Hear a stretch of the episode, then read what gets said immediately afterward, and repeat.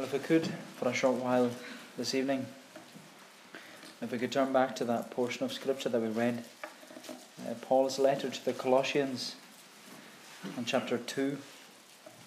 And as I said, we're looking at verses 8 to 23. Uh, but if we just take as our text the words of verses 13 and 14. Colossians 2 at verse 13.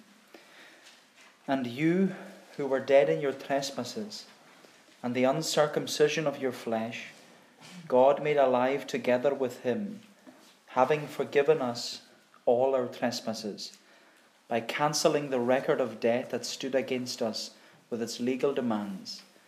This he set aside, nailing it to the cross. Now, I want to begin uh, this evening by asking the very simple question What is a Christian? What is a Christian? And of course, the answer to such a simple question is that a Christian is someone who follows Jesus Christ. Because the term Christian, it means Christ's one. One who follows Jesus Christ. But more than that, the term Christian means someone who belongs to Jesus Christ, someone who has been bought by Jesus Christ, and someone who is united to Jesus Christ. So we're thinking about the question what is a Christian?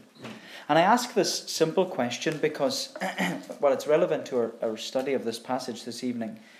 Because in this passage, Paul is actually asking us the question here. He's asking us, Do you live like a Christian? Do you live like a Christian? And when Paul asks this question, he's not asking if you live a godly life that reflects the Word of God and follows in the footsteps of Jesus Christ. For Paul, that's a given. That's what's expected. That's what's demanded in Scripture. That as Christians, we live as salt and light in the world.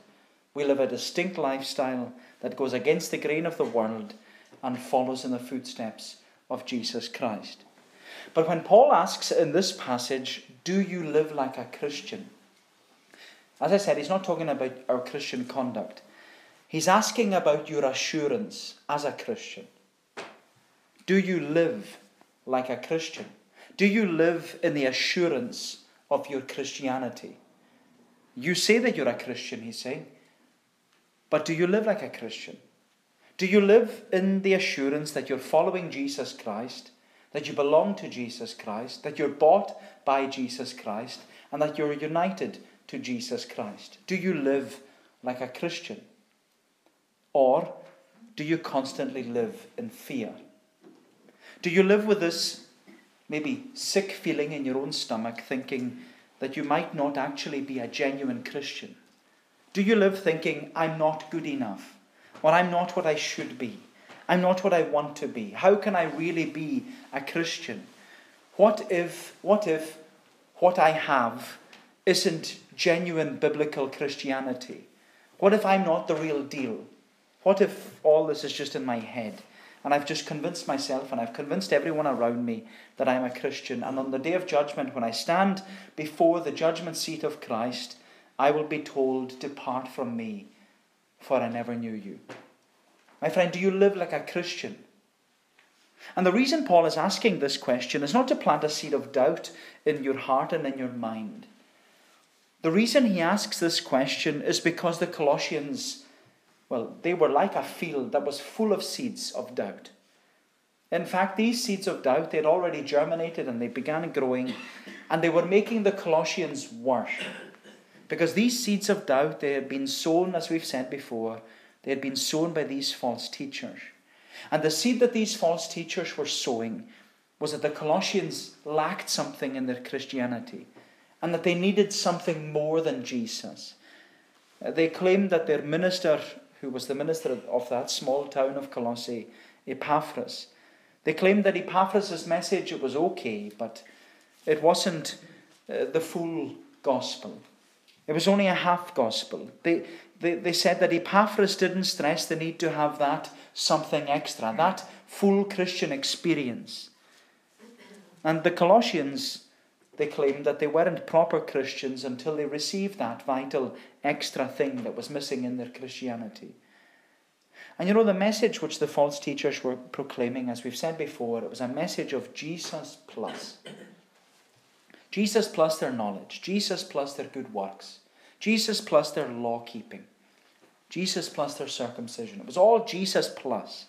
And the result of presenting to the Colossians this message of Jesus plus, it made them feel inferior and inadequate and that they lacked something in their Christianity. And the Colossians, they doubted their salvation and they questioned whether or not they were actually saved. And they lacked confidence in the finished work of Jesus Christ. And you know, Paul knew how clever and how cunning these false teachers were, that they would try and delude the Colossians with their, all these intellectual and plausible arguments. That's that's what he says in verse 4. I say this in order that no one may delude you with plausible arguments. For though I am absent in body, yet I am with you in spirit, rejoicing to see your good order and the firmness, the confidence of your faith in Christ. So Paul is reminding these struggling Colossians, and he's reminding us when we're full of doubts and when we have feelings of unworthiness and we think that we're not really a Christian. Paul is reminding us that as Christians, he talks about in this passage, as Christians, we are complete in Christ. Our sin is cancelled by Christ, and we are to be content with Christ. That's the three headings this evening. As Christians, we are complete in Christ, cancelled by Christ, and we're to be content with Christ. So, first of all, we're looking at complete in Christ. We are complete in Christ. Look at verse 8. He says, See to it that no one takes you captive by philosophy and empty deceit, according to human tradition, according to the elemental spirits of the world, and not according to Christ. For in him the whole fullness of deity dwells bodily, and you have been filled in him, who is the head of all rule and authority. And so when Paul reminds the Colossians that they are complete in Christ, he's just reminding them of what he's already said. He's re emphasizing the points that he already raised in chapter 1 that Jesus Christ is their fullness. And that in Christ, as Christians who are united to Jesus Christ, they lack nothing. They are complete in Christ. As Christians, they have received every spiritual blessing in heavenly places in Christ. And they are complete in Christ because, as Paul says in verse 9, for in him the whole fullness of deity dwells bodily. And you know that statement alone, it's enough to blow your mind. In him dwells all the fullness of the Godhead bodily. And with this, Paul is he's just picking up on what he was talking about in, in chapter 1, where he was mentioning the preeminence of Christ. If you look at chapter 1 at verse 15, just to remind ourselves, he says about Jesus, He is the image of the invisible God, the firstborn of all creation. For by him all things were created, in heaven and on earth, visible and invisible. Whether thrones or dominions or rulers or authorities, all things were created through him and for him. He is before all things, and in him all things hold together. And he is the head of the body, the church. He's the beginning, the firstborn from the dead, that in everything he might be preeminent. And what Paul is reminding the Colossians is that Jesus Christ, he is the image of the invisible God. He is the full and final revelation of who God is and what God has done in salvation. He's the fullness of the Godhead bodily. And he has all authority in heaven and on earth, as he said there. And he is the king and head of his church. He's overruling in all things. And Paul says that because of who Jesus is and because of what he has done for us, you have a full salvation. You have a complete salvation. When you're a Christian who follows Jesus Christ, and when you confess that he is Lord, you have the assurance that you belong to Jesus Christ you have been bought by Jesus Christ and you are united to Jesus Christ. And again in this chapter, in chapter 2, Paul is making this point because, and he's making the point because these false teachers, they were har- harassing the Colossians by saying that they needed something else, something extra, something more. They had to do something in order to make them worthy of their Christianity. And yet, Paul lovingly reassures them that what they already have is enough. And he says to them in verse 8 See to it that no one takes you captive by philosophy or empty deceit according to human tradition, according to the elemental spirits of the world, and not according to Christ. Because in him the whole fullness of deity dwells, and you have been filled in him, who is the head of all rule and authority. And you know, I love that phrase in verse 10. You have been filled in him. He's saying, You are complete in him.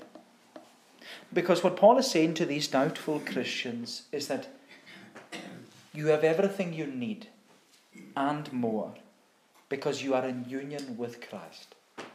You have received the fullness of salvation because of your union with Christ. And, and you know, uh, I've said it before, Paul loves this concept of union with Christ.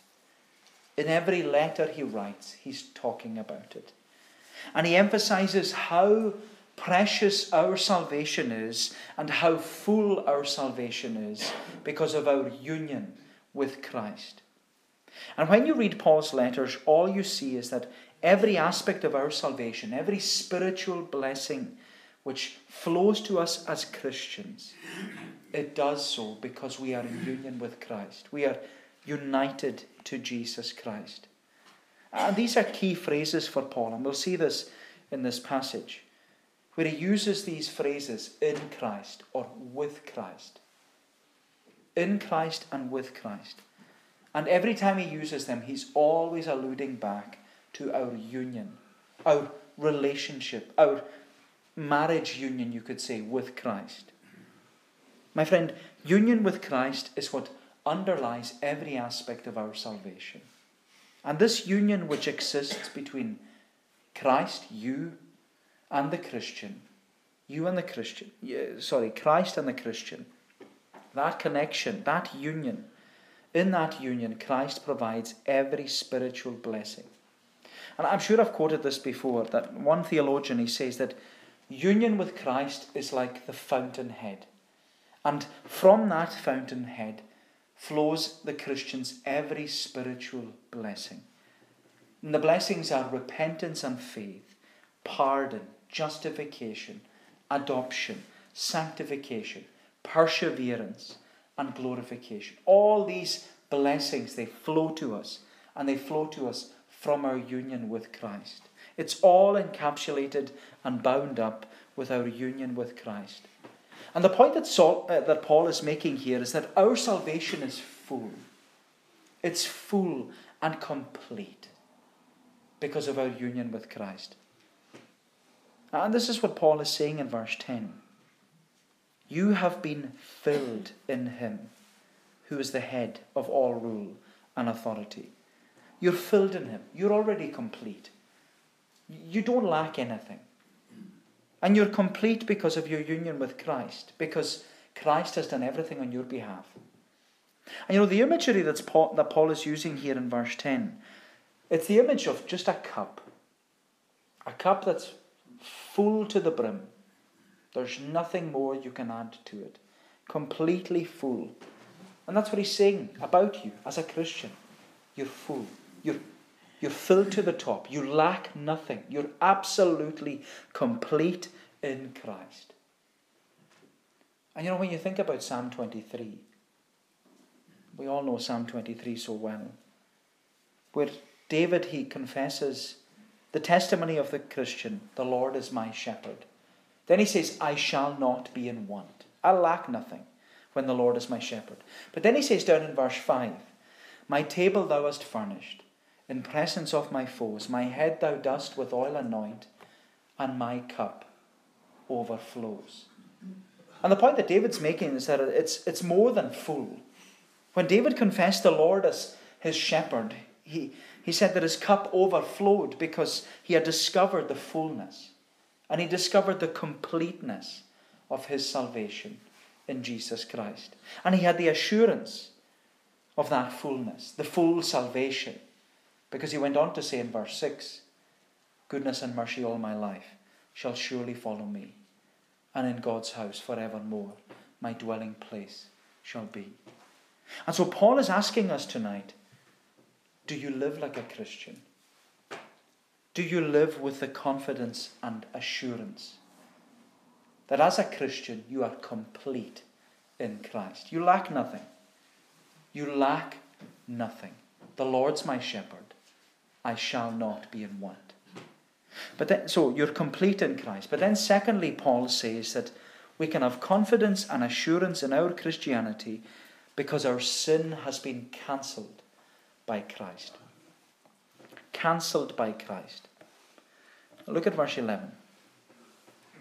He says, In him, notice, in him also you were circumcised with a circumcision made without hands, by putting off the body of the flesh by the circumcision of Christ, having been buried with him in baptism, in which you were also raised with him through faith in the powerful working of God who raised him from the dead.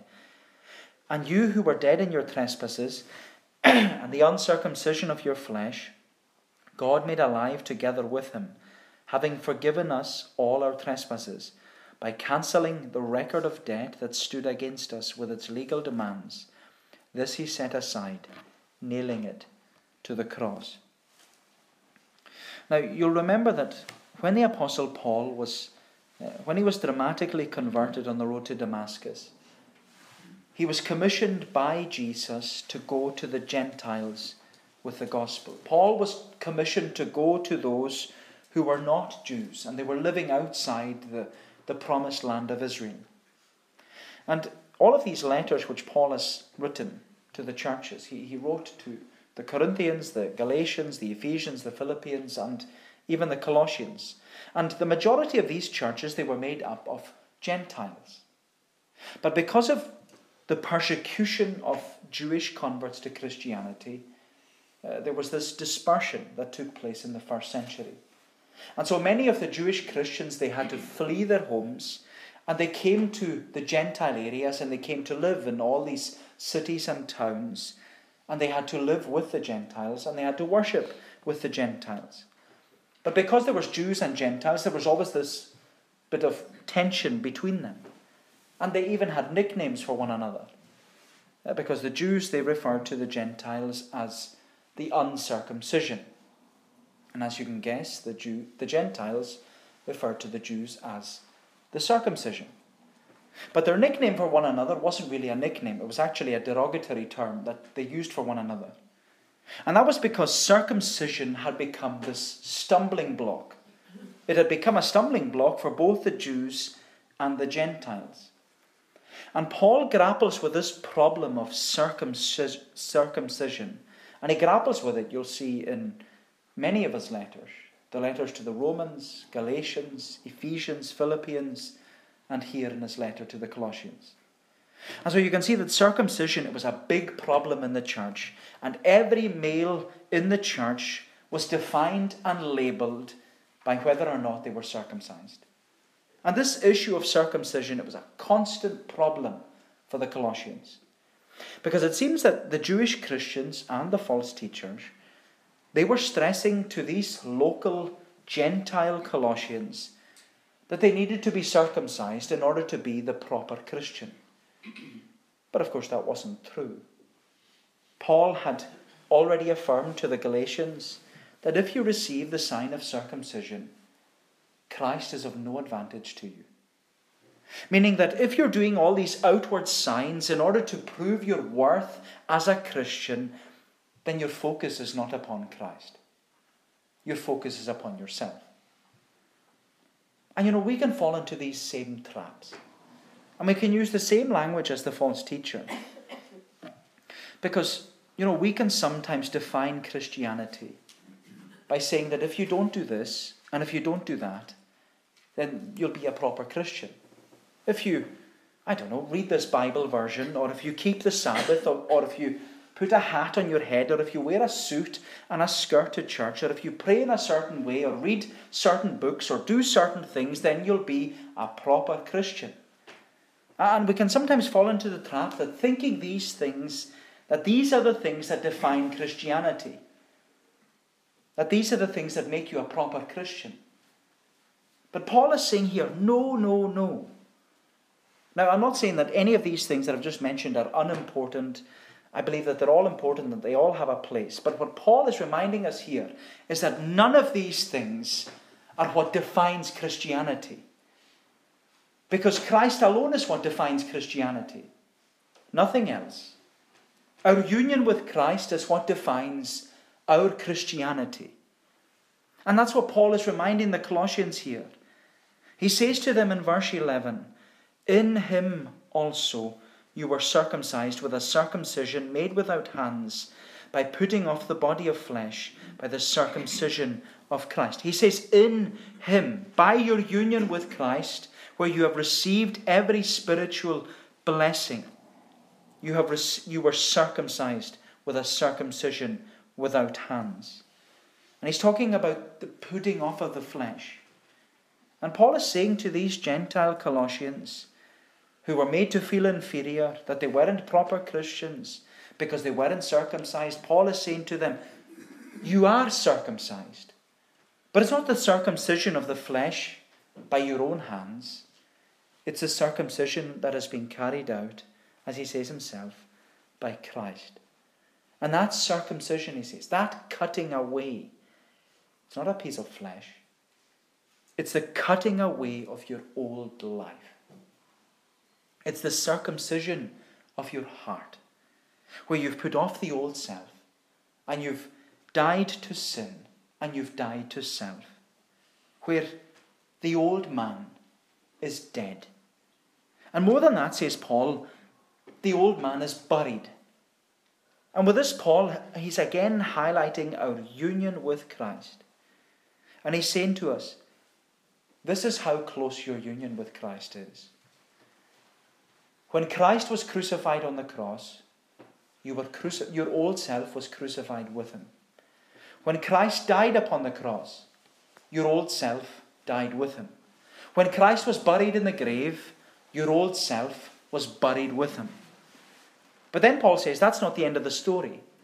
Because he says in verse 12, having been buried with him in baptism, in which you were also raised with him through faith in the powerful working of God who raised him from the dead. And Paul is saying that because you're in union with Christ, because you're a Christian, your old self has been crucified, dead, and buried, but there is now new life through the power of the resurrection. And Paul says that that same power, that same energy, which raised Christ out of the grave and brought him from death to life. Because of your union with Christ, it's that same power, that same energy, which brought you from death to life. It's that same power and energy which threw you out of the grave of sin and death. My friend, this is wonderful. And you know, it should make us realize how close our union with Christ really, really is.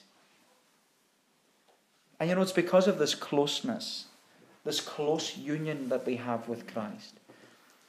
That's because uh, it's because of this that Paul could say to the Galatians, those precious words in Galatians 2, verse 20 I am crucified with Christ. Nevertheless, I live, yet not I, but Christ lives in me. And the life that I now live in the flesh, I live by the faith of the Son of God who loved me and gave himself for me. But you know, in order to emphasize how dead the Colossians were without Christ and how alive Christ has made them, he says in verse 13, And you, who were dead in your trespasses and the uncircumcision of your flesh, God made alive together with him, having forgiven us all our trespasses by cancelling the record of debt that stood against us with its legal demands. This he set aside nailing it to the cross.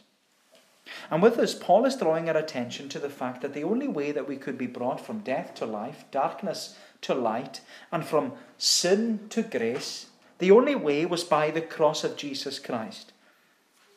It wasn't by our works, it wasn't by our circumcision, it wasn't by our law keeping, it wasn't by trying to live like a proper Christian.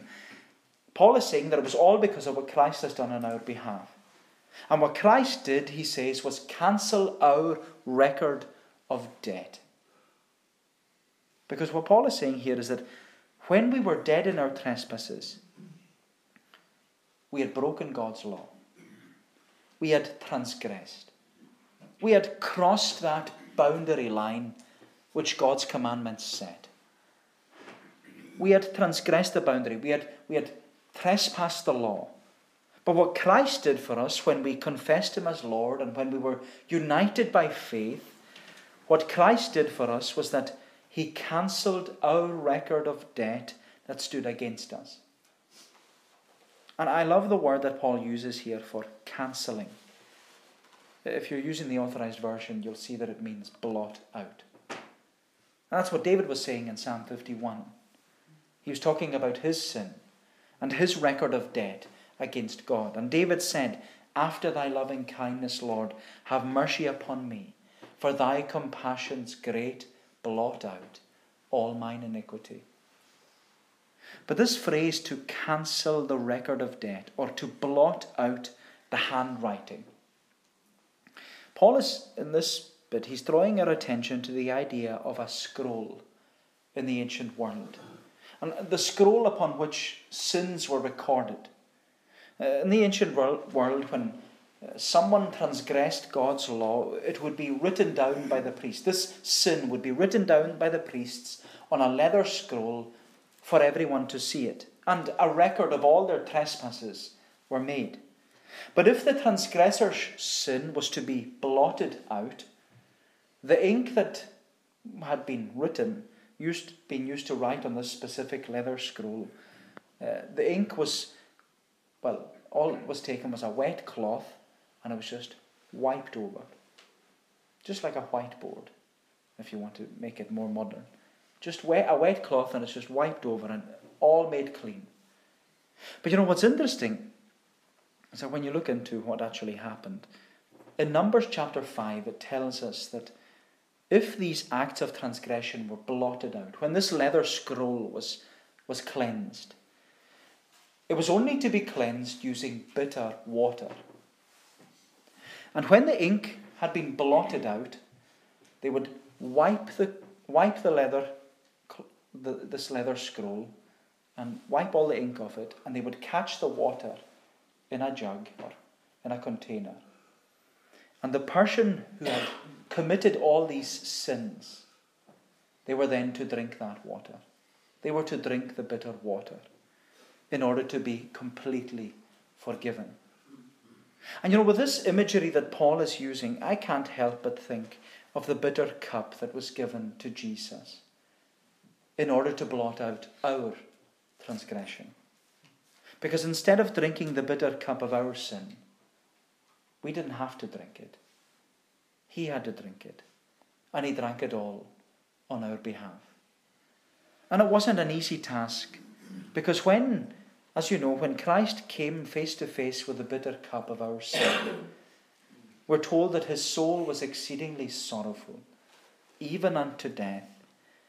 And you hear him saying in the, the Garden of Gethsemane, my Father, if it be possible, let this cup pass from me. Nevertheless, not as I will, but as thou wilt. It was the cup of the Father's wrath. It, that was the portion that was assigned to Jesus, and it was poured out upon him at the cross. It was the wrath and hell that was due to us as his people. That was the bitter cup that was assigned to Jesus. And you know what we're being reminded of here in this passage is that our Jesus drank that bitter cup in order that our transgressions would be blotted out. He drank it all to the last drop. He drank the bitter cup. And in doing so, Paul says, he nailed our record of debt to the cross. And so, with this, Paul is saying to us, we have no reason to lack confidence. We have no reason to, ha- to lack assurance in our Christianity. Because when we are in union with Christ, we are complete in Christ. And our sin is cancelled by Christ. And because of this, he says, lastly and more briefly, we are to be content with Christ. We are to be content with Christ. Look at this last section verse 16. He says, Therefore, let no one pass judgment on you in questions of food and drink, or with regard to a festival, or a new moon, or a Sabbath. These are a shadow of the things to come, but the substance belongs to Christ. Let no one disqualify you, insisting on asceticism and worship of angels, going on in detail about visions, puffed up without reason by his sensuous mind, and, and not holding fast to the head from whom the whole body, nourished and knit together through its joints and ligaments, grows with a growth that is from God. If with Christ you died to the elemental spirits of the world, why, as if you were still alive in the world, do you submit to regulations? Do not handle, do not taste, do not touch, referring to things that all perish as they are used, according to human precepts and teachings. These have indeed an appearance of wisdom in promoting self made religion and asceticism and severity to the body, but they are of no value in stopping the indulgence of the flesh. And in this concluding section, Paul says to the Colossians, he, he says that, it, and what he says is just follows on from what he was talking about with circumcision. That the Jewish Christians and the false teachers, that they demanded that the Gentile Colossians be circumcised in order to be the proper Christian. Because for Jewish Christians and the false teachers, to be circumcised meant that you were not only the proper Christian, but you were also going to keep the law in its entirety. You were going to uphold what is called the threefold law the moral law that applies to everyone, that's the Ten Commandments, the civil law, which only applied to the Israelites as a people, and also the ceremonial laws of sacrifice. So the moral, the civil, and the ceremonial laws. But you know what Paul makes very clear here is that to insist and to impose upon Gentiles, to impose and insist to keep a civil law that only applied to Israelites, and to uphold a ceremonial law that had no efficacy because, well, Christ had already died as the ultimate sacrifice. And so to impose these things was completely wrong. And to claim that upholding these laws and these traditions would make the Colossians proper Christians, you know, it only undermined the work of Christ. Because it implies that the cross of Christ is not enough. And that the Colossians had to do something in order to have faith in Jesus Christ and in order to merit their salvation. And you know, there's always the danger that we can think along the same lines as them. There's the danger that we can convince ourselves that we have to do something or we have to be something in order to be good enough and to be accepted by Jesus. And we can convince ourselves that if I read my Bible and if I pray and if I go to church and if I make the prayer meeting and if I give to the church and if I do this for the Lord, then the Lord will love me more and the Lord will accept me better and I'll be more worthy and I'll be a better Christian. But you know, the problem with thinking along those lines is that what if you don't manage to read your Bible? What if you don't manage to have time to pray during the day? What if you don't, uh, you, you can't make it to church? What if you can't, don't have enough money to give to the church and all these things? And when you think about it, if you start thinking along those lines, you'll conclude that you can't maintain all these pressures that are on you, and you think, well, the Lord doesn't love me, and He won't be happy with me, and I'm not a good Christian. It's just a downward spiral. But Paul is saying here that if we think that we have any part to play in meriting our salvation, then it will only, it will only feed personal pride and detract from the cross of Christ. And Paul's point here is that we need to be content with Christ. we need to be content. We need to continually rest upon Christ alone for our salvation. We need to be content with Christ and just realize that Christ is enough. And that there's nothing we can do to make him love us any more than he already does. And there's nothing we can do to make him love us any less. And you know, this is why Paul says in verse 20, this is a key verse. If with Christ you died to the elemental spirits of the world, why, as if you were still alive in the world, do you submit to regulations? And what Paul is saying is just what he had said earlier on. If you died with Christ, if you were crucified with Christ, if you died in union with Christ, if you were buried in union with Christ, if you have been made alive in union with Christ, and if you have received all these benefits and blessings because of your union with Christ, he says, then why are you trying to live like the world? Why do you think that you have to try and please God? Why do you keep trying to please Him by all your, your works? And you know, Paul's point is so beautiful because what he's saying to the Colossians and what he's saying to us is that you already please God. You're already loved by God. You're already His children. Uh, uh, that's not going to change. Because your union with Christ, it has made you a child of God. You're adopted into the family. You have brothers and sisters all around you. Your union with Christ has made you as righteous as Christ Himself. You're justified. Your union with Christ is making you more and more like Jesus Christ because you're being sanctified every day. Your union, union with Christ is keeping you by the power of God. You're being kept by the power of God through faith unto salvation, to the completion of your salvation. Your union with Christ, this is the, the guarantee. One day you will be presented faultless before His glory with exceeding joy. That's glorification.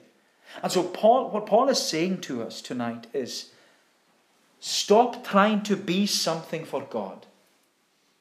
Just be what God has made you and enjoy what God has made you because He has made you a trophy of His grace. He has made you a trophy of His grace. And you know, you just what He's saying is you just need to be content. Be content with Christ. Because you have no reason to lack confidence. You have no reason to lack assurance of your salvation because Christ has done it all on your behalf. And so I just want to conclude with the question that we began with. Uh, Paul is asking us in this passage Do you live like a Christian? Do you live like a Christian? Do you live in the assurance of your Christianity? Do you live in the assurance that you're following Jesus Christ, that you belong to Jesus Christ, that you're bought by Jesus Christ, and you are in union with Jesus Christ? Because Paul has reminded us this evening that when we are in union with Christ, when we are united to Jesus, we are complete in Christ. Our sin is cancelled by Christ, and therefore we must be content with Christ. We must be content with Christ. So complete in Christ, cancelled by Christ, and content with Christ. May the Lord bless these thoughts to us. Let us pray. O Lord, our gracious God, that we are unworthy of the least of thy mercies. But we bless thee, O Lord, that thou art one who is so merciful to us and that we are known to Thee as Thy children, that we are loved with an everlasting love, that we are as righteous as Thy Son Jesus. And help us, Lord, we pray, to know that, that we are those who were crucified with Him, that we are those who died with Him, we are those who were buried with Him, and we are also those who were raised with Him, and that one day we will be seated in these heavenly places in Christ we bless thee, O Lord, for the union that we have with Christ.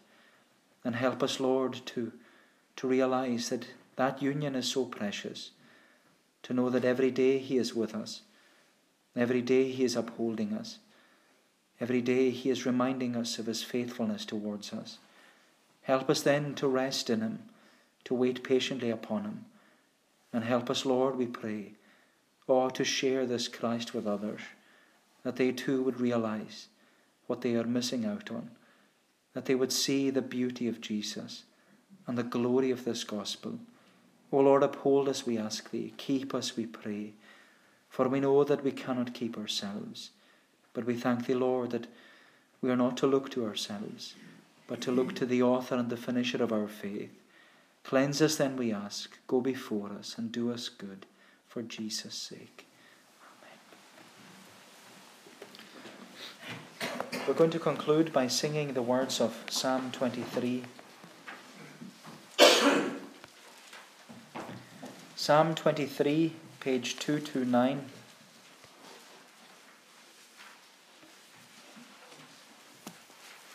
We'll sing the whole psalm. So we were saying, Paul reminds us of uh, the fullness that we have in Jesus Christ, that we lack nothing. And this is our testimony when the Lord is our shepherd. The Lord's my shepherd, I'll not want. He makes me down to lie. In pastures green he leadeth me, the quiet waters by. The whole psalm to God's praise.